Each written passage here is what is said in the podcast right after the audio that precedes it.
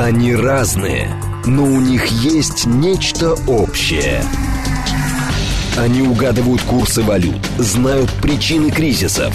Их мишень – события. Эксперты отвечают на ваши вопросы в программе «Револьвер». Программа предназначена для лиц старше 16 лет. 10.05, столица радиостанции «Говорит Москва». У микрофона Евгения Волгина. Всем доброе утро. Программа «Револьвер». И с нами журналист, американист Рафаэль Ардуханян. Доброе утро. Доброе утро. Наши координаты 7373948, телефон, смски плюс 7 925 888 Телеграмм для сообщений «Говорит Москобот». Смотреть можно в YouTube-канале «Говорит Москва». Стрим там начался, поэтому, пожалуйста, подключайтесь. Начнем мы, конечно же, с танков. Потому что э, всю неделю какие-то источники сообщали, просто вот прослеживаю а, сама всю, всю эту цепочку, получается как? Источники сообщают, что американцы будут, источники сообщают, что американцы не будут. Потом, значит, вчера а, дружно все вышли и сказали, мы поставим там что-то 31 танк и так далее и тому подобное. Европейцы тоже. Потом выясняется, что танков не хватает, танков нету, потому что заказами там завалены а, на некоторое время вперед, может быть, только расконсервация какая-то будет остатков. Вот. А вслед за этим, что интересно, это такая, мне кажется, изящная психологическая манипуляция. То есть сначала нагнетали, нагнетали, что вот мы вам поставим Абрамсы э, и Леопарды, и это будет перелом. И следом они говорят, но, кстати, кстати, мы можем снять с России какие-то санкции, чтобы приблизиться к миру. А это как? Это вот э, прощупывание разных политических э, групп в России, что ли? Кто, кто, кто отрефлексирует больше? Вы знаете, меня больше всего поразило. Э, Э, значит, такое одиозное лицо по, по фамилии Нуланд, и ее устами вдруг неожиданно заговорила. В принципе, мы можем договориться с Россией. Это женщина та самая, которая приложила, ну, я не знаю, так сказать, жизнь свою посвятила на то, чтобы взорвать отношения между Америкой и Россией, начиная с ее известных печенок на Майдане. Так я думаю, что и это сейчас... исключительно манипуляция. Вы знаете, манипуляция это все понятно. Единственное, что я вот не могу понять, у них что, ну, действительно уже такой э, кадровый голод, но они не неужели не могли найти более-менее одиозную фигуру, Нет, которая бы она, которая бы, ну, это сознательно, вот как вы, вы знаете, вот мне просто интересно, вот как будут воспринимать, допустим, наши официальные лица, когда они услышат призыв к миру со стороны Нуланд, это та женщина, которая, так сказать, говорила, что надо Россию загнать за Урал. У людей короткая надо, память. Сказать, они скажут, ну подождите, посмотрите. Для они этого... же переформатировались, они же стали другими. К сожалению, я думаю, что... Я исправил. А, да? да, а можно найти объяснения любые, но э, я человек подозрительный, и моя исключительная трактовка вот этого сначала нагнетания, а потом говорить, ну мы, кстати, отпустим вожжи, если что-то там, мы готовы. Потому что э, сначала идет прощупывание, значит, политической группы, которая говорит, что нет, мы там до конца и так далее. Потом идет про... А, кстати, а денежки-то наши, у, у, ваши у нас, поэтому, посмотрите, мы можем вожжи отпустить, а как вы будете поступать? И вот ждут, когда склока, видимо, какая-то произойдет. Я, я думаю, вот что происходит сейчас, Женя. Я думаю, что сейчас... Помните, мы неоднократно с вами в наших передачах, да. я всегда отмечал, мы всегда разделяли, ну, помимо того, что народ Америки, все это понятно, да, что совершенно сейчас нынешняя администрация не выражает интересы своего народа. Но я неоднократно подчеркивал, Евгения, о том среднем классе спецслужбы Пентагона. Угу. Вот этот средний уровень экспертов, настоящих экспертов, специалистов, люди, которые работают с матчастью и которые знают о том, что происходит в американской армии, что у нас происходит, они внимательно, что называется, из первых рук, они следят за этим. Вот я думаю, что сейчас вот все эти поползновения, попытка установить мир, они пришли от того, что компетентные источники наконец-то пробили, добились, как-то они, так сказать, наконец-то дошло вот до руководства, им сказали, ребята, вы вообще-то коней-то попридержите. Вообще-то, так сказать, вы, я говорю, вы посмотрите, что сейчас происходит и каким образом сейчас форматируется э, российская армия. Послушайте, если сейчас действительно в полном объеме начнется широкомасштабная военная операция, и с учетом, ну, даже, может быть, не всей армии, но, по крайней мере, так сказать, вот уже основных наших сил и ресурсов, уже с использованием тех средств, которые пока вообще, что называется, не на повестке. Нам будет всем очень и очень плохо. Это вот первое, что они сказали. Второе, наверное, они объяснили, ребята, вы эти танки свои можете, так сказать, куда угодно посылать Но если вы на одну секунду думаете, что это изменит каким-то образом ход этой операции, вы тоже глубоко ошибаетесь. Давайте голосование проведем. И вот это, я думаю, сейчас играет свою роль, почему да раздаются вот такие спорадические, абсолютно какие-то, знаете, ну, э, я даже не могу сказать, истеричные уже какие-то призывы. Давайте проведем тогда голосование. Уважаемые радиослушатели, вы, как бы вот, чья точка зрения, моя или Рафаэля, от, в ваших сердцах э, в большей степени находит отклик? Вы Нет, считаете, Женя, что... не в сердцах. В сердцах это это на вашей стороне будет тогда сразу. Почему? В, в мозгах. Да, давайте. вот, да, давайте так. То есть женщина может только чувствовать... Это, Рафаэль, сейчас мы далеко с вами уйдем, это осторожненько.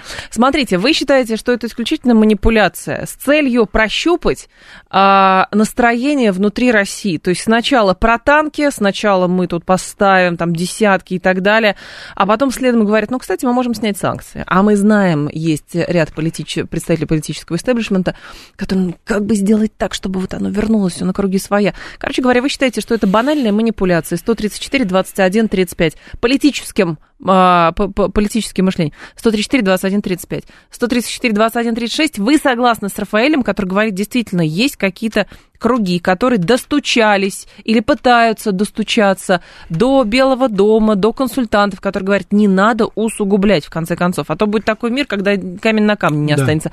134, 21, 36. Мы просто не готовы, как они говорят. И, Женя, если вы позволите, в подтверждение своей да. теории, там материал у нас есть по поводу поставки танков. Совершенно конкретно там вот Нью-Йорк Пост, по-моему, опубликовала эти данные. Как раз и говорится, что в лучшем случае поставки по Абрамсам начнутся только через год. Но это изначально я было, да, в начале недели. Ну, я сейчас просто уже ссылаюсь, вы, вы же знаете, наши, По как факту, радиослушатели, да, да они э, требуют всегда источника. Вот я говорю, что это уже источник Нью-Йорк Пост газета, который уже утверждает и говорит, что танки эти в лучшем случае появятся через год, если говорить вот о их, так сказать, Значит, подготовке. никто никуда не спешит. Ну, леопарды. Или же это, да. или же это домовая завеса, может быть, они уже какие-то готовые танки будут поставлять, тут неизвестно. Мне иногда кажется, что эти танки, во-первых, э, мы знаем, что контингент в Европе стягивается, а, довольно серьезные. И поэтому, помните, в начале, когда спецоперация только началась, мы, значит, совсем не участвуем, никакого тяжелого вооружения, ничего. Мы так, чисто помочь. Только, Денежка, только всё. Джавелина. Начиналось только Джавелин. с Джавелина. Все, потом Хаймерсы, да, хотя до этого говорили, что не, ни в коем случае. Теперь танки, да нет, ни в коем случае, ну вы что, мы не хотим усугубления, мы не хотим включения и так далее. Понимаете, Кулеба сейчас про F-16 уже говорит. Поэтому причем... говорить о том, что этого точно не будет, это значит, что это точно нет, будет. Нет, нет, нет, безусловно, да. И я хочу сказать, что уже есть информация, что заводы и Локхеда сейчас и Боинга, они сейчас заработали в полном объеме, особенно касательно выпуска F-16 дополнительно. Да. Так что нет, это мы относимся к этому очень серьезно, безусловно. А, так, санкции они подумают снять в случае вывода наших войск на границе 2013 года, а мы знаем, что их обещание ничего не стоит, говорит Руслан Николаевич. А, но, 1913 года года? Или 2013, 2013 года, да. Э, танки – это способ отвлечь внимание от каких-то серьезных проблем. Вопрос каких? Андрей, ну как-то вы закопались в конспирологии. А, танки – это Это предмет, есть серьезная проблема. Это серьезная проблема, танки, действительно. Как бы кто... Понимаете, больше всего меня, честно говоря, как человек, который работает с информацией много лет уже, а, немножечко коробит вот заявление, слушайте, да нам ничего не будет, да это все фигня какая-то, нет, нет, да это нет. ерунда. Послушайте, всегда, а, всегда разведка дает пять сценариев и уже люди, принимающие решения, могут э, как бы выбрать из этих, да, от самого лучшего к самому худшему. И с Украиной так и получилось. Им, видимо, выдали самый э, худший, э, пять сценариев, они выбрали самый худший, то есть, да, начало специальной военной операции стороны России, и так далее, они к этому готовились. Не один год, как выясняется. А у нас, видимо, представили, слушайте, да самый лучший, вон там дверь сейчас откроют, мы войдем, все тихонечко, своего поставим, и все. А в итоге что вышло? Поэтому история с теми же танками, да это вообще ничего не стоит. Да, там проблемы нет, тоже нет, существуют. Нет. Поэтому, очевидно, совершенно проблеме нужно смотреть в глаза. Еще поголосуем. Давайте 134, 21, 35. И, чтобы... Я да. хочу как раз, Женя, пока угу. голосование, обратите внимание, вот у нас информация сейчас прошла, заявление Дональда Трампа вчера было Который очень сказал, любопытно. я бы за сутки Абсолютно. 24... А что бы он сделал? Вы знаете, он бы не начинал бы эту войну. Он бы договорился, и я думаю, что вот вопрос как раз... Я вам скажу так, никогда что... не начинал бы. А, он не начинал бы, это он бы не доводил бы до того. Я вам скажу, что было. План был у Дональда Трампа, он его озвучивал. Он считал, и он говорил еще в начале, то есть еще до начала нашей специальной военной операции, он говорил о том, что Донецк, Луганск, Крым – это территория, которые, безусловно, сейчас имеют право на то, чтобы самоопределяться. Он хотел вот таким образом заключить эту сделку. Угу. И если сейчас мы с вами через год посмотрим, мы же с вами уже прекрасно понимаем, что речь идет не о Крыме, не о Донецке, не о Луганске, а речь идет уже о совершенно других территориях. И Дональд прав, Дональд Трамп, он был прав он как раз, так сказать, и понимал, почему? Не потому, что он был пророссийским, он просто понимал реалии, которые, с которыми сталкивается его страна. А вот результат, все, что мы сейчас с вами обсуждаем, Понятно. Евгений, это отсутствие вот этого понимания, то, что называется реаль-политик в современной администрации, на самом абсолютно. Деле, есть э, предположение такое, ну, там какие-то источники высказывались, что на базе Рамштайн, где собирались, значит, и решали по поводу танков, по поводу того, что делается со строптивой Германии, что военные это якобы, они не в восторге от этого, но политикам э, нужно здесь и сейчас, и чтобы а камня а на вот, камне Евгения, не осталось. А вот я вам и говорю о тех, так сказать, да. специалистах. А военным что надо? Третьего... Военный парад бы провести, там еще что-то нет, нет, сделать. Нет, нет, Евгения, но... давайте мы не будем что? здесь упрощать насчет военных. Военные, они исходят из того и начинают какую-то кампанию, неважно, оборонительную, наступательную, с осознанием того, что у них есть шанс выиграть. Вот вся эта, так сказать, вот позиция вот этих людей, о которых я упоминаю, она не строится на том, что они, знаете, симпатизируют нам, допустим. Они понимают, что выиграть нельзя. И это, кстати, мы им здесь повторяем уже миллион раз, а они-то это прекрасно понимают. И поэтому они хотят, чтобы это все остановилось, и чтобы был заключен какой-то мирный договор. Потому что так дальше продолжаться не может уже для Запада. Бэтбой говорит, Трамп не начинал войну. Оказывается, это США начало СВО 24.02. Послушайте, СВО это было продолжение а, тех процессов, которые начались еще в, с, с, с момента Майдана, понимаете? Это... И когда Турч... Э, нет, Турчинов а, объявил, что начинается АТО, антитеррористическая операция против Донбасса, понимаете? Вот можно говорить о том, что конфликт начался тогда, а специальная военная операция это было продолжение хода событий. Вы знаете, вот подобная риторика наших уважаемых а радиослушателей, да, 20, ну, это, это, это все равно, что сейчас приблизительно сказать такое. Ну что это вот английские, американские самолеты прилетели и разбомбили Дрезден? Просто так. Да, просто так. То есть мы не будем вспоминать, допустим, если говорить об истории там о, о противостоянии Англии, что Лондон бомбили, сколько людей было, Кавентри был практически а Гамбург, с лица... А Гамбург стерли Нет, я сейчас говорю тоже. на территории Англии, которую а, они бомбили. Так. То, что потом они стерли, это понятно. И я, кстати, сейчас не говорю, так сказать, не апологет этих бомбардировок, как, ковровых так называемых, но это вырывать из контекста вот специальная военная операция, до нее ничего у нас не было, значит, вообще, до нее 15 тысяч донбассов, в том числе сотни детей были убиты, гражданское население. Этого не было. Донецк стерт с лица земли части его, аэропорт мы с вами видим. Некоторые города просто уже не существуют. Какой-то апокалиптический, это тоже не существует. А вот специальная военная операция у нас началась, и вот, так сказать, теперь у нас беспокоится очень люди. Итоги какие по голосованию получились? 56% говорят, что это манипуляция со стороны американцев, а 44% говорят, что нет здравой умы, как-то пытаются достучаться до Белого дома. Вы выиграли? А я с вами не соревновался. Ну да. Две точки зрения и все. Я тоже так думаю. И, кстати, то, что они очень близки, я думаю, что это как раз и показатель того, конечно. А, так, Трамп вчера и сказал, сначала танки, потом будут ядерные бомбы. Завершить эту безумную войну сейчас же заявил бывший американский лидер. Другое дело, получится ли у него вот через эту риторику как раз-таки себе добавить политических очков? Как вы считаете? Вы знаете, э, сейчас вот, да, вот это очень хорошо, что наши уважаемые радиослушатели, они связали как раз это с предвыборной кампанией, потому что Трампу угу. сейчас ситуация такая, что Десантис набирает ну, просто, так сказать, семимильными шагами оборота, набирает себе, так сказать, политический потенциал. Очень многие уже республиканцы из республиканского комитета, они уже а, являются в большей степени его сторонниками. Угу. И поэтому Трамп сейчас начинает проявлять такую достаточно активную политическую, развивает активную политическую деятельность. И, признаться, мне кажется, это будет во вред республиканцам в очень так. большой степени. Несмотря на то, что Трамп говорит, в принципе, разумные вещи. Но Трамп говорит вещи, которые, скажем так, не являются консенсусом внутри республиканской партии. Дело в том, что сейчас у нас происходит удивительная метаморфоза, это в целом о тенденции, Евгения. Дело да. в том, что очень многие обозреватели, в том числе и Такер Карсон, в том числе и Билл О'Райли вот сейчас заявили, то есть это, в принципе, такие, знаете, они, хотя и на Fox Channel, но у них разные. Билл О'Райли, он более радикальный такой консерватор. Uh-huh. Шон Хеннеди, но и Такер Карсон, они отмечают, сейчас очень многие республиканцы, которые являются членами Конгресса, вновь избранного, они, что называется, дают обратный ход. Они, как ни странно, начинают сейчас выступать за неолиберальную повестку. Если мы с вами посмотрим сейчас заявления некоторых депутатов даже из Техаса, у них, так сказать, риторика сейчас абсолютно полностью поменялась. И по поводу абортов, и по поводу кризиса на границе, и по поводу, э, так сказать, бюджетного правила для Конгресса. Риторика, То есть сейчас риторикой... очень много... Нет, а это уже официальные заявления у них идут. Понятно, но Кстати, говорить о том, что мы будем заниматься а просто там проблемами аборта, не будем заниматься тем, чтобы спасать свой ВПК от кризиса, ну, честно говоря, такого быть не может. Нет, здесь вопрос, я сейчас привел примеры внутри американской повестки, а вот, да. допустим, группа республиканцев, именно республиканских, а, конгрессменов, она заявила о том, что проблема Украины гораздо важнее, чем проблемы, которые стоят. То есть вот на это, вот Такер Карлсон, он на это обращал внимание. И эта риторика, она немножко вообще, конечно, странная. Особенно из уст техасцев, у которых сами, что называется, на переднем крае этой борьбы. Угу. Поэтому вот эта риторика, которая меняется, вот, а это такая очень, давай, для меня это, по крайней мере, очень странная тенденция. И, кстати, лишним подтверждением моих слов, Евгения, вы слышали что-нибудь по поводу импичмента? Импичмента? Байдену. Нет. Вообще разговор не идет. Конечно, а мы с а вами, с чего а, мы, а с чего я вам могу сказать? Потому что вспомните, до ноябрьских, э, так сказать, э, выборов только об этом республиканцы и говорили. Мы сейчас придем, мы сейчас импичмент. Порядок мы сейчас, мы, да, вот, вот они пришли и наводят порядок. Да, ну, Оказывается, все это абсолютно по-другому идут. Слушайте, очевидно было совершенно, что Соединенные Штаты довольно серьезно готовились, и разведка у них не дремала, и все.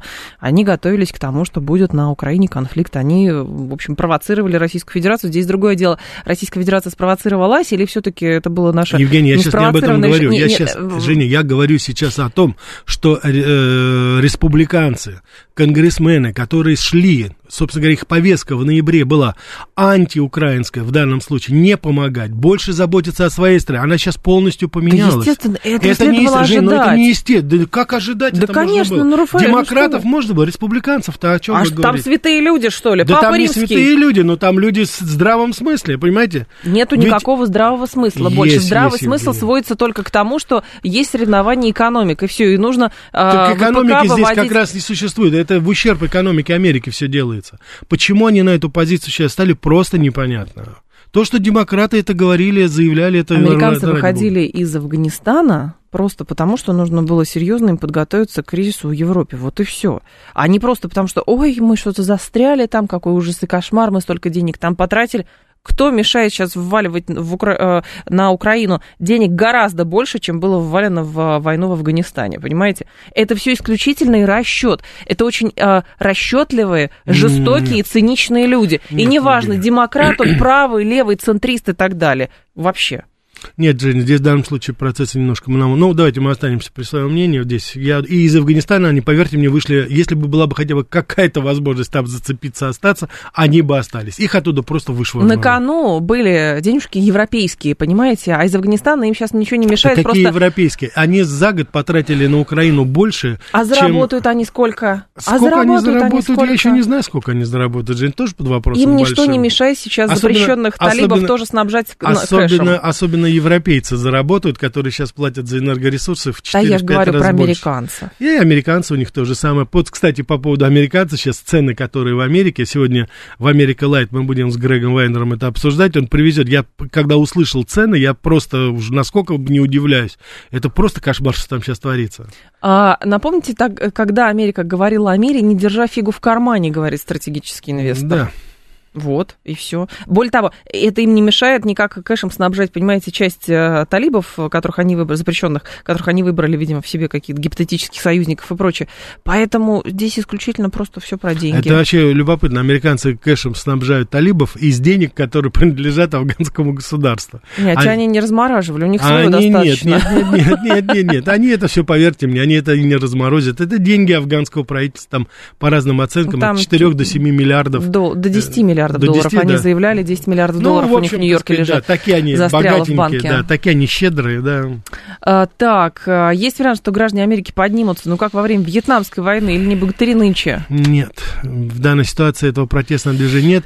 Дело в том, что неолиберальная пропаганда, она э, канализировала вот весь этот потенциал протеста и анархистов, и антиглобалистов, и антивоенное движение. Она канализировала это вот в это неолиберальное постмодерновое русло. Мгм. Они сейчас сейчас там вот на, выходит, очень много выходит протестующих, но они обсуждают аборты, они обсуждают смену пола, они обсуждают там еще в лучшем случае преступность остальную. На более глоб такие вещи планетарного масштаба уже просто Меняйте не хватает. Меняйте пол сколько хотите, главное, чтобы ваши мозги принадлежали нам. Это примерно из этой серии, я думаю. Наверное, да, наверное. Что наверное. отвлекаются на более важные какие-то вещи. Ну, С другой да. стороны, обратите внимание, по миру вообще нигде сейчас нету такого, а, что ставилось в пример там в 70-80-е годы, да, когда люди выходили, там всякие хипари появились и да прочее. Нет, Мы вот знаем, 70-е всё- годы это было мощнейшее движение. То есть на улице, значит, я помню, Париж, допустим, выходило там до миллиона человек выходили, так сказать. Действительно, люди протестовали против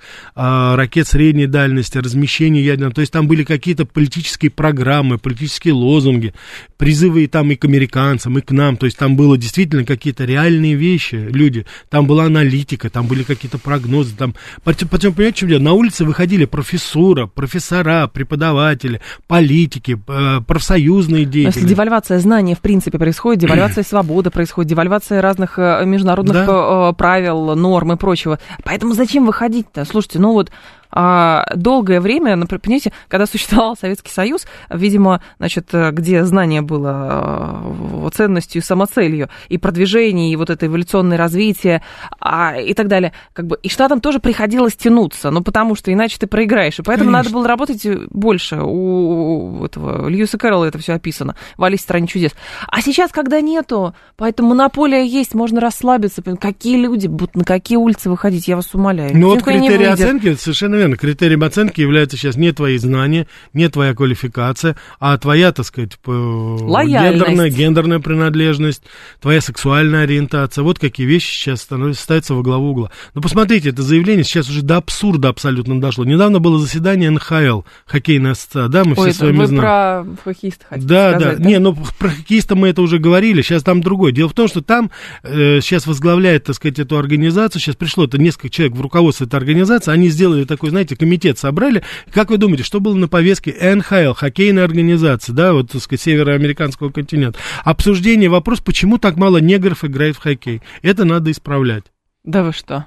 Я просто, как говорится, да, вот у них это обсуждение. А я вспоминаю сейчас, я был, встречался с э, известным э, комиком Крисом Роком, и у него шутка была, это такая коронная шутка, говорит, мы, говорит, белых людей во всех видах спорта атлетических побили. Легкая атлетика, баскетбол, говорит, волейбол, мы, говорит, номер один, все нормально. Мы бы и в хоккей вас побили, ребята, если бы у вас были бы катки ледовые с подогревом, мы просто холода боимся. А, Вот- действительно? Вот это, ну, конечно, была. То есть есть определенные, ну, я не знаю, А при- что при- скажут тогда хорошо белые, которые скажут, я бы и Усейна Болта перебежал бы, если бы что? Если бы надо было... Если бы Советский Союз не распался, и если бы Валерий Борзов, который был последним белым олимпийским чемпионом и рекордсменом, кстати, я хочу сказать, вы знаете, эта Олимпиада еще в Мюнхене, по-моему, он ее выиграл, обогнал всех американцев. Вы вот не это про был Барзаковского, про Борзова именно. Борзов, Валерий да. Борзов, кстати, он киевлянин, русский парень, но он киевлянин, он, по-моему, жив-здоров, он был женат на нашей замечательной гимнастке, по-моему, я забыл ее фамилию, тоже была одна очень, так сказать, э, по-моему, на Дерюге, не, на Дерюге на Блохен была жена. Вот, но, в общем, так сказать, это была известная такая спортивная пара, и Валерий Борзов это последний белый, который победил американцев в легкой атлетике, 100-метровка и 200-метровка. Мгм. 7373948, телефон прямого Не эфира. надо было союз разваливать. А, так, э, так далеко от танков ушли. Как победить танки-то в таком количестве? Объясните простыми словами. Елена, у нас будут военные тоже эксперты, которые расскажут, что там а, с танками с этими есть. Любопытно, если просто возвращаться к танкам и к помощи, которую Запад оказывает эм, Украине, тут любопытная была подборка у Владислава Шурыгина, а, который пишет, что, значит, список стран, поставляющих вооружение киевскому режиму, 31 сейчас, а для сравнения на стороне фашистской Германии воевали на треть стран меньше, три- 12 стран. Вот. Ну, так диалектика. Только диалектика в обратную сторону. Если нормально человечество развивается от, от худшего к лучшему, то здесь, по-моему, идет в обратную сторону уже. Может быть, это мы как раз привыкли к тому, что развивается от э, худшего к лучшему, а сейчас какой-то регресс происходит. Может, это рева- реванш регрессистов, Нет, не просто знаю. наша цивилизация развивается по разным направлениям, причем абсолютно разнонаправленным. И в данной ситуации то, что мы с вами видим, как раз отражает эту тенденцию. Людмила Турищева у нас... По, по- Турищева, да, вот спасибо, что подсказали, да. Давай сейчас Да. новости послушаем, потом продолжим. Они разные, но у них есть нечто общее. Они угадывают курсы валют, знают причины кризисов. Их мишень – события. Эксперты отвечают на ваши вопросы в программе «Револьвер». 10.35, столица радиостанция «Говорит Москва». У микрофона Евгения Волгина. Программа «Револьвер». Мы продолжаем. Рафаэль Ардуханян с нами. Доброе утро еще раз. Журналист и американист. А, с документами тоже мутная история какая-то. Да, с документами, конечно, это... То брал документы, то не брал документы, то брал документы, когда был вице-президентом, то вообще не знал, что брал документы. Да. Как-то вот не на месте. Вы знаете, в этом отношении, документы. конечно, вот этот призыв, Секретные. а я думаю, какая-то такая мольба, просьба, такой клич а со стороны Национального архива Соединенных Штатов Америки. Отдай, ко отдай всем, бумаги, да, пожалуйста. Ко всем бывшим президентам отдай. и вице-президентам верните Посмотрите документы. у себя в столе, вдруг что.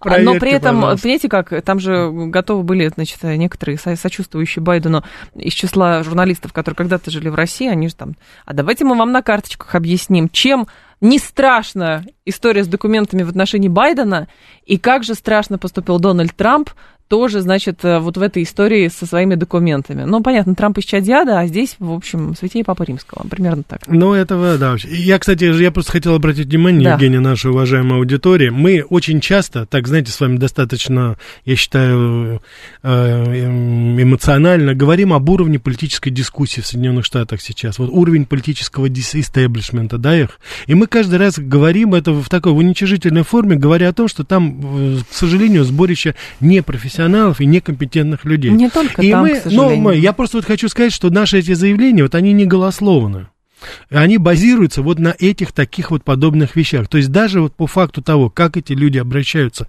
с секретной информацией, с конфиденциальной информацией, мы можем с вами судить об уровне политической культуры вот в этой стране. И она сейчас, безусловно, это уже отмечается и косвенно, и напрямую, но ниже плинтуса, это безусловно. Что там, по сути, с, с этими документами? А, о чем они? И самое главное, это же разгонялось в течение месяца, наверное, или пытались разгонять, потом все шито-крыто стало. А в отношении Трампа это, а, в общем-то, явилось одним из пунктов по а, тому, что он значит, не смог Значит, баллотироваться я хочу, заново. я хочу вам сказать одну вещь. Вот давайте, э, потому что вы сейчас как раз уже тоже привели пример, что Трамп это одно дело, допустим, а вот да. сейчас уже его вице-президент Пенс сейчас уже вовлечен в этом, и уже тем более Джо Байден. Значит, Документы, которые нашли в Мар-Ларго в, у Дональда Трампа, да. это документы, которые были найдены у президента, бывшего президента Соединенных Штатов. И эти документы, которые их, так сказать, форма секретности, классификации, она определяется Дональдом Трампом самим. Он никаких еще действий в отношении этих документов не предпринимал и не предпринял, и они, так сказать, носили явно не какой-то такой, знаете, сверхсекретный характер. Угу. Поэтому как раз с точки зрения закона действия Трампа его не было нарушением никаких в этом случае, потому что степень, а вот, так сказать, их секретности определяется им самим. Это первое. Плюс ко всему прочему, что еще его резиденция, она, естественно, тщательно охранялась, естественно, все это хранилось в надлежащем виде. То, что касается и Майкла Пенса, и Джо Байдена, а я хочу напомнить еще раз, уважаемые радиослушатели, что документы, которые найдены были в гараже, за спортивным автомобилем Джо Байдена. Это была документация времен Обамы, когда Джо Байден был вице-президентом. И вице-президент, он не имел права не то, что, так сказать, хранить, а он не определяет классификацию этих документов. По определению, вот сам факт нахождения этих документов у вице-президента вот в таком виде, в каком-то, это уже нарушение закона, и это, конечно же, с точки зрения очень многих адвокатов, может послужить поводом для импичмента, который, как мы с вами недавно сказали, вот буквально в первой части нашей передачи, никто пока и не собирается поднимать вопрос об импичменте. Почему? Потому что в Конгрессе определенный раздрай, вот на который я обратил внимание. А разве это не пример демократии, спрашивает слушатель, когда президенту предъявляет обвинение. Боюсь, у нас не осмелились бы. Да, значит, я хочу сказать, что вы можете, конечно, классифицировать как угодно, и, может быть, там с третьей, с четвертой, с пятой позиции Слушайте. мы можем что-то сказать, но поначалу, пожалуйста, давайте мы с вами сначала скажем, что это абсолютная безалаберность, абсолютно непрофессионализм и абсолютная некомпетентность. У нас, говорит, секретно с документов сотни, сотни лет не снимают, а вы говорите о том, чтобы кого-то вот именно. обвинить в этом. А, так, кто кто-то ведь сдал Трампа, что у него хранятся эти документы. Значит, кто-то мог их верно, выкрасть, да, если они действительно верно. серьезные. Нет, дело в том, что там действительно были такие обиженные, скажем так, сотрудники, которые, безусловно, да. сотрудничали. Это отмечалось, кстати, и комиссия, и специальный прокурор, который сейчас этим занимается. Там есть, что называется, такие кроты, которые все это предоставляют. Это всегда так обходится. Это касалось еще с времен Билла Клинтона, когда его дело с Моникой Левински, то там тоже были, так сказать, внутренние, скажем так, информаторы. Вот. Э, естественно. Так что здесь это, как говорится, более-менее понятно. А, а может покопаться, и у вас найдутся байденовские документы? Сейчас посмотрю. Посмотрите, пожалуйста, да, кстати, уже. Да. Нет, вот там. А, нет, это верстка эфира, простите. Сейчас, нет, там нет, нет таких документов. Да. Это, да, ориентация ракет в безвоздушном пространстве. Нет, это тоже не подходит. Нет, нет, нет у нас все нормально. Так, в США не так хранят секретные документы, но НАТО движется на восток, а в России вообще нет даже стратегического мышления, иначе бы не попали в ловушку с Украиной, говорит Сергей. Слушайте, а если бы ДКБ не попали, нет стратегического мышления, какое-то есть, какого-то нет. Слушайте, по факту, вот это произошло. И поэтому нужно понимать, как из этого выбираться. Потому что если постоянно говорить, не надо было делать то-то, не надо было делать это, вопрос, как все соответственно, сейчас э, из этой ситуации выходить, чтобы люди перестали а, гибнуть со всех сторон и, соответственно, как-то все договорились о том, как жить дальше. Потому что можно, конечно, договориться до такого мира, что, я уже говорила, камень на камне не останется. Вопрос, да. к этому все движется или куда? Ну, и давайте, так сказать, в сухом остатке, коль уж наш уважаемый радиослушатель эту тему поднял, значит, давайте мы по поводу плана, по поводу продвижения, по поводу всего прочего. Первый пункт.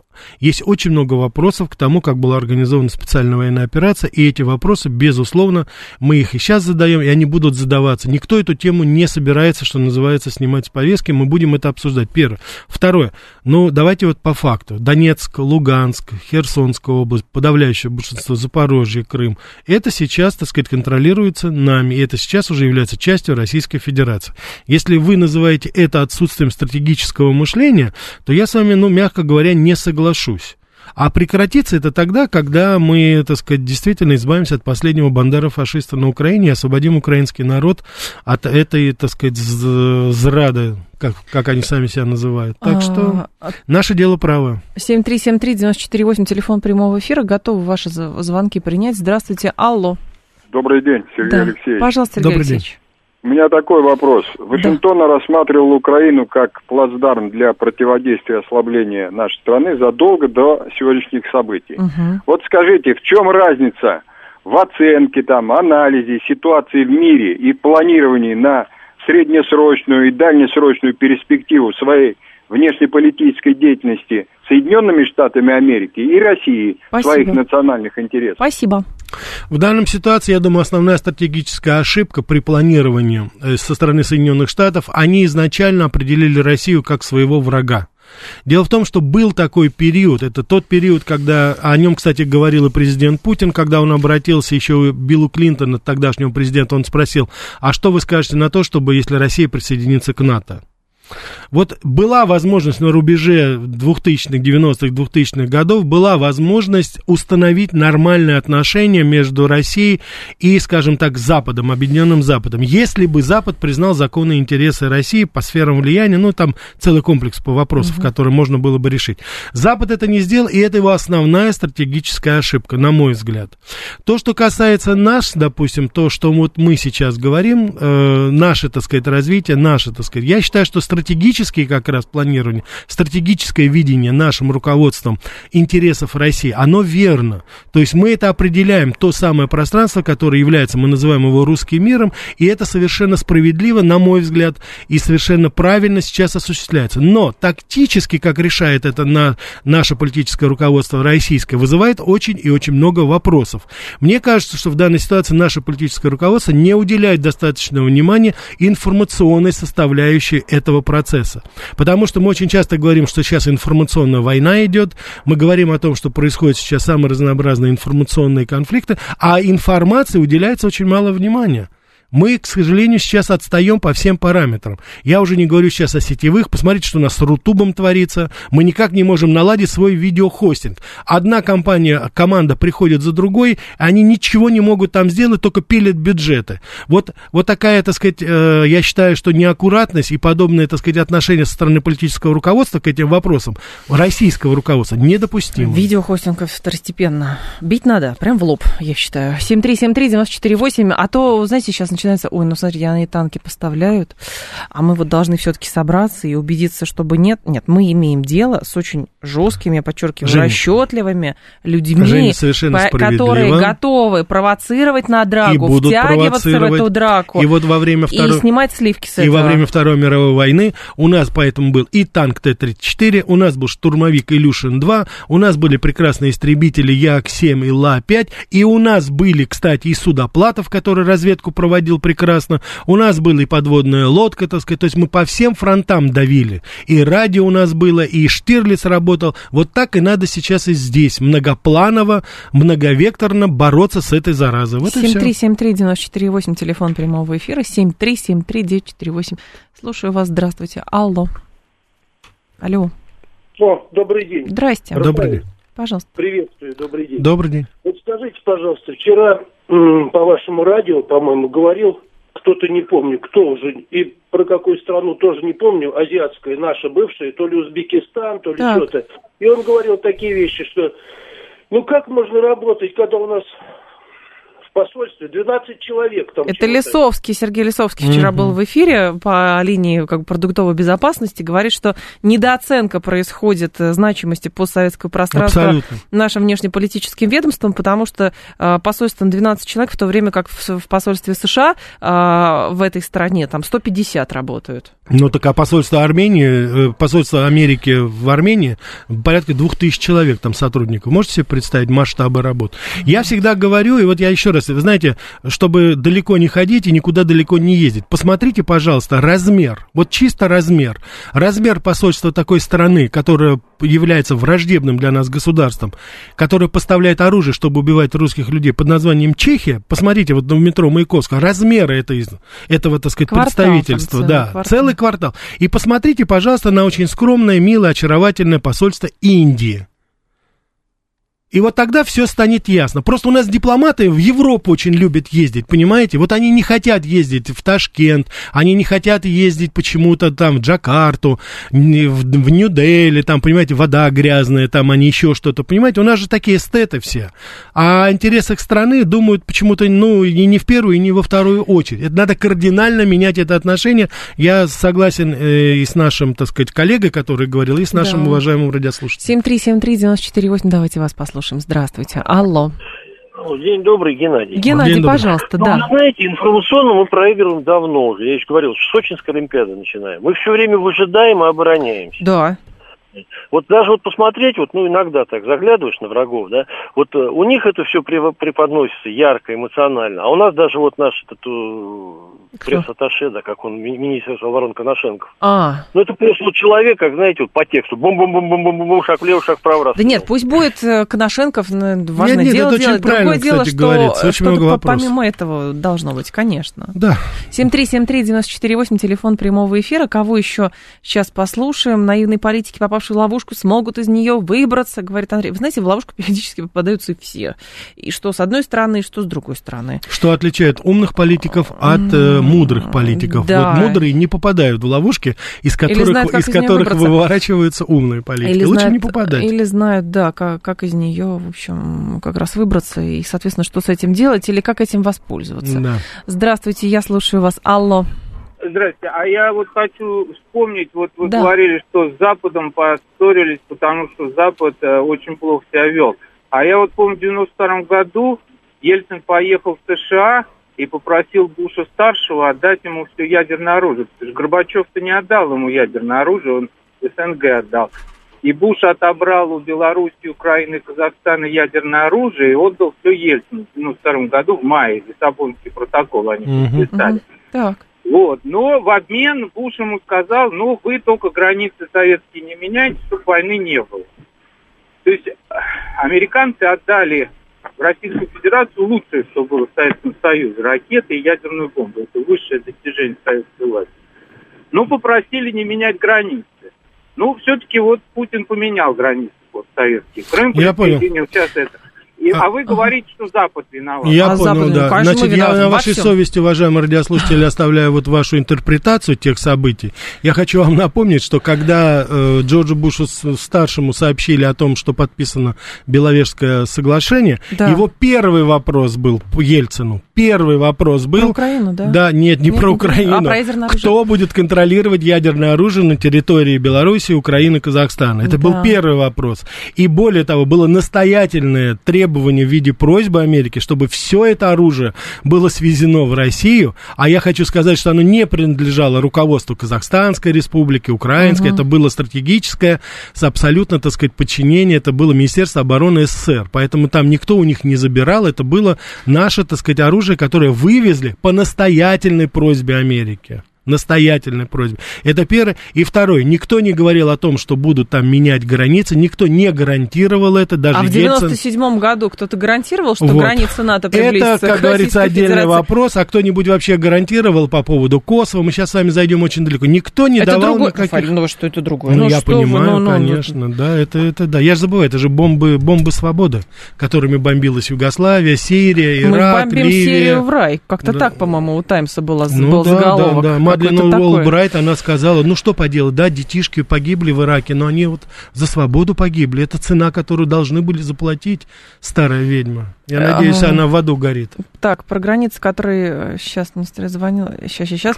Еще сейчас э, Лавров э, в Африке друзей ищет, говорит Алекс. Ну, кстати, в этом отношении ну, сейчас вот вектор политики, это нет? очень хорошо. Кстати, очень успешная поездка в Южноафриканскую республику, Ангола сейчас. Я очень рад, что наконец раскрыли там программы вот образовательные. Мы сейчас из этих стран приглашаем опять студентов сюда. Это Ангола помнит еще наши советские э, ангольские отношения, как мы им помогали. Это надо все реанимировать, это очень правильно. Только туда надо и Лаврова, туда надо всех заместителей, и в Латинскую Америку, ну, и в Азиатскую. Богданов, э, к его чести, пускай. он оттуда не э, Совершенно выезжает верно. уже Вот полгода. надо еще 10 заместителей, чтобы они ездили, и чтобы они, так сказать, напоминали, устно подписывали, заключали самые разнообразные соглашения в образовательной, в гуманитарной сфере, спортивной, научной. Там наше, так сказать, вот там теперь наш, так сказать, интерес лежит там. С Европой говорить не о чем. А, стратегически американский инвестор говорит, я думаю, что когда Буш узнал о Беловежских соглашениях, он первым делом спросит, вы, спросил, вы бреете? Я думаю, спросил, спросил, смотрите, они серьезно. Mm. Они серьезно? Представляете, как не, ну то, что там счастье, счастье обвалилось на них, они, да. конечно, поверить не могли в это. А, еще давайте вас послушаем. А, алло. Да, добрый день. Пожалуйста. Э, добрый день. Да, добрый день, Рафаэль, добрый день, Евгений.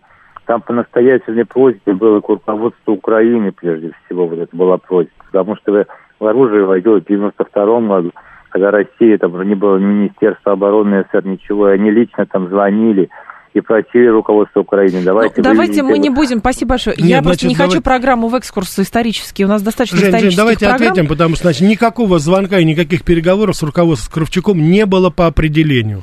Никто не говорил, вообще никто не знал, там, кто это такой, там, Шушкевич или этот Кравчук. Поэтому у вас немножко ложная информация по поводу этого всего. Разговор был с Ельциным. Ельцин позвонил, и Ельцин проинформировал его обо всем этом. Она, слушатели спрашивают, насколько активно сейчас переброска происходит европейской промышленности в Штаты? Не получается ли так, что то, о чем мечтал э, Трамп и за что поплатился, в итоге реализует Байден? В, в полном объеме. Перевод идет в полном объеме. И даже вот этот демарш э, в Германии и Франции, когда они, так сказать, вдруг неожиданно, так сказать, решили из-под, э, из-под подошвы американского собака писк какой-то издать, ни к чему, собственно говоря, не привел. И мы сами видим это по реакции на эти танки «Леопард». Это буквально с интервалом в 24 часа, когда Шольц говорил, что мы нет, мы не позволим, у нас историческая память. И потом моментально сразу, так сказать, все у нас, так сказать, танки оказались к услугам украинского значит, фашистского этого режима. И, судя по всему, немцы будут теперь это поддерживать, эту сделку, и будут всячески ее технически обеспечивать.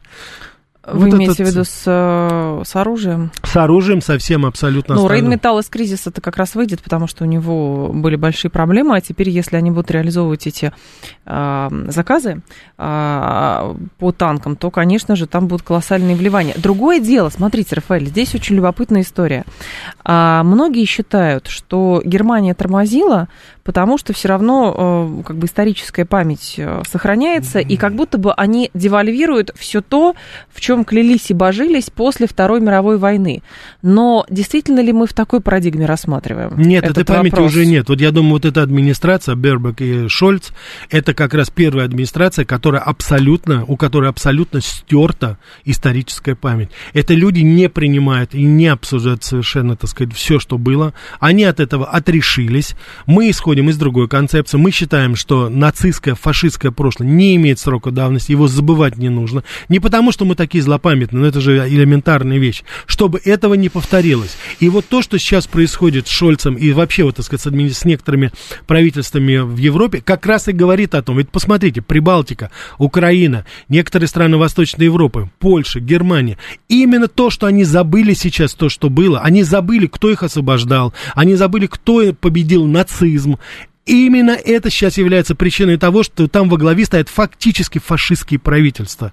Ведь Гитлер не приходил, так сказать, на волне, допустим, нацизма и фашизма. Это была национал-социалистическая идея, противостояние там, консервативным силам, противостояние радикальному коммунизму, как он это считал. Это же все было, так сказать, вот очерчено в рамках парламентарских, такой, знаете, парламентар, парламентарной дискуссии. Я надеюсь, а не потом нужно... они построили да, я думаю, я, я думаю, не нужно объяснять, что Гитлер пришел, так сказать, на, на волне выборов. Его избрали там. Он канцлером стал как раз, да, в результате этих э, так называемых демократических западных выборов. Вот, пожалуйста, кушайте ваше блюдо сейчас. У вас сейчас таких маленьких гитлериков образца 33-34 года там штук 10 уже в Европе. И то, что из них обязательно за счет естественного отбора выкристаллизуется какой-нибудь такой вот, так сказать, знаете, э, это уже сомнений никаких не вызывает. И именно поэтому мы должны эту гадину додавить на Украине. А, С совершенно справедливо тоже замечает, говорит, слушайте, Абрамсы теперь запол- заполнит всю Европу, те, кто скинул, а, которые... Европа скинула леопардов сейчас на Украину, и Абрамсы постепенно будут. То есть это действительно мы видим эскалацию конфликта, потому что оружие в Европе становится больше, а контингента воинского в Европе становится больше. И здесь, понимаете, мне, честно говоря, кажется, я очень хочу ошибаться, ошибаться, но это все про то, дайте срок. Я, вот это про то, что Евгения, дайте срок. Да, Евгений, вы очень хорошо сейчас эту тему подняли. Я просто хочу объяснить, почему так неожиданно Байден сейчас согласился на поставку вот этих 31 Абрамс танков. Mm-hmm. У него был разговор, и ему, так сказать, объяснили, те люди, которые финансировали его компанию, говорят, послушай, если мы сейчас дадим добро на леопарда, вся Европа будет заполнена леопардами все страны Европы, они будут покупать этот танк. Only Леопард. бизнес. Поэтому, Только бизнес. Джо, Всё. быстренько, быстренько наших Абрамчиков туда, через Польшу, через наших, как говорится, агентов влияния, вливаемся в эту гонку. Ты что, без нас пирог распилят? Быстро Абрамсы туда, тем более они в два раза дороже стоят. Абсолютно капризные, очень, так сказать, э, капризные двигатели там, сложная комплектация. Вот. Западная Европа воет и говорит, не нужно, давайте леопарды. Восточная Европа, ну, естественно, они же, так сказать, э, угу. из, из-под чьей шинели это вышли, да? Естественно говоря, дайте Абрасам. В, сейчас, кстати, тоже некоторые постят заявление Виктории Нолан, точнее, там было заседание какое-то. Да. Я просто вам процитирую. Это про северные потоки уже, тоже про экономику, все. Она говорит, сенатор Круз, я, как и вы, да и думаю, как вся администрация президента, очень рада сознавать, что Северный поток-2 превратился, по вашему выражению, в груду металлолома на дне моря. А вчерашнее еще заявление Варнига, помните? Mm-hmm. Человек единственный а, отдувается просто за... Это директор как раз Nord Stream, вот это оператора Nord Stream AG, который говорит, что его спрашивают э, русские. Он говорит, да какие русские, о чем вы говорите? А кто? Его спрашивают, англичане? Он говорит, ну, там, это может быть спекуляция, но подумайте об этом. Понимаете? Господи, да это даже, знаете, я считаю, ниже достоинства даже обсуждать это все, понимаете? Совершенно понятно, что это стоят за этим американцы, которые это все контролировали, а кто там, так сказать, бомбу подвозил, так это уж то ли он по-польски говорил, так сказать, когда крепил, так сказать, механизм. А главное, ничего или... не будет. Ужас весь, Рафаэль, да. ужас весь в том, что, а, к сожалению, какая-то тоже девальвация воли происходит, и борьба со свободой воли, и с тем, что как-то можно сопротивляться вообще происходящему, потому что говорят люди на полном серьезе, потому что могут себе позволить, потому что ничего за это не будет. Мол, а что вы нам сделаете? Да, это сделал я. Дальше что? Да, дальше что? И вот я хочу сказать, что на этой ноте давайте мы с вами скажем. Нет, ребята, время-то уже ушло. Ответите за каждый, так сказать, за каждый трубопровод, за каждое деяние ответите. Теперь появляются силы, которые с вас спросят. Не волнуйтесь. Вот единственное, что я как женщина подозрительная все-таки готова буду вас поддержать только когда мы увидим реальные действия, потому что нет, ребята, мир все-таки он не однополярный. Примерно да. так. А Рафаэль Ардуханян, Евгений Волгин, программа «Револьвер». Э, Америка, сегодня, да, да, Америка Лайт, да. да. Сегодня в гостях Грег Вайнер. Последние свежие новости из Америки. Сравниваем цены на основные продукты питания и на все, что продается, покупается в Америке и здесь у нас в России. Будет очень интересная дискуссия в 8 часов. Присоединяйтесь. А я к вам в 2 часа вернусь.